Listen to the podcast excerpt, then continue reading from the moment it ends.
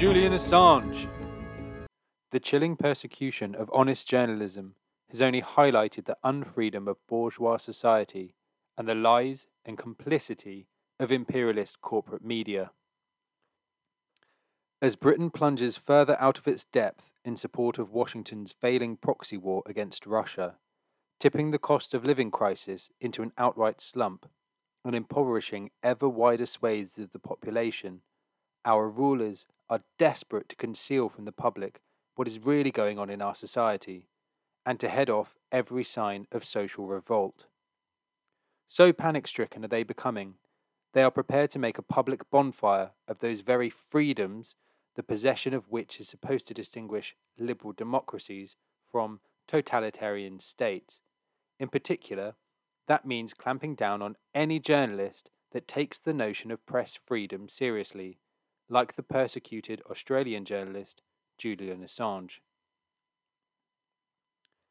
British imperialism is so desperate to hide its complicity with US war crimes from public scrutiny that it has conspired with the USA to keep Assange locked up in Belmarsh High Security Prison pending his illegal extradition to the US, where he will face espionage charges, bearing a penalty of 175 years incarceration. For Assange, an ailing man who before his last three years in Belmarsh had already spent seven years in the Ecuadorian embassy, in which he had sought refuge, extradition is likely to amount to a death sentence.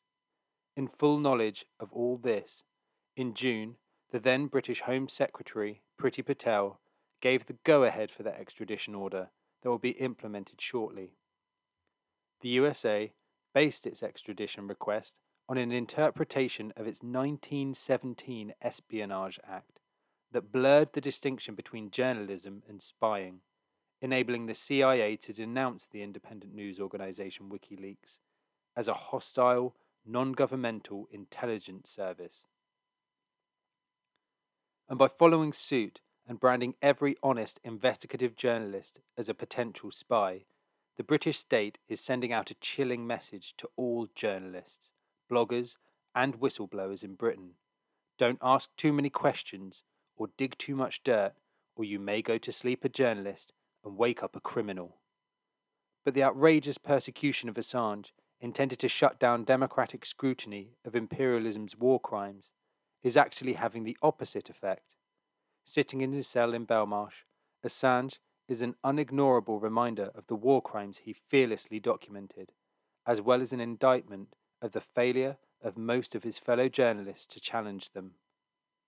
The example he has set is now the yardstick by which all journalistic integrity is measured.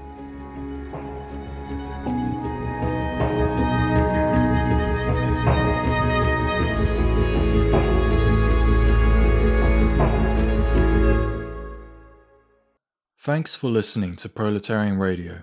We aim to bring you the best Marxist analysis on current affairs, revolutionary history, and theory. Do like, comment, subscribe, and share our content to help us reach the widest possible audience. We are a small organization with limited resources, and we need workers' support if we are to grow and fulfill our mission. If you are able to make a one off or regular donation, no matter how small, please visit our website at thecommunists.org and register as a supporter.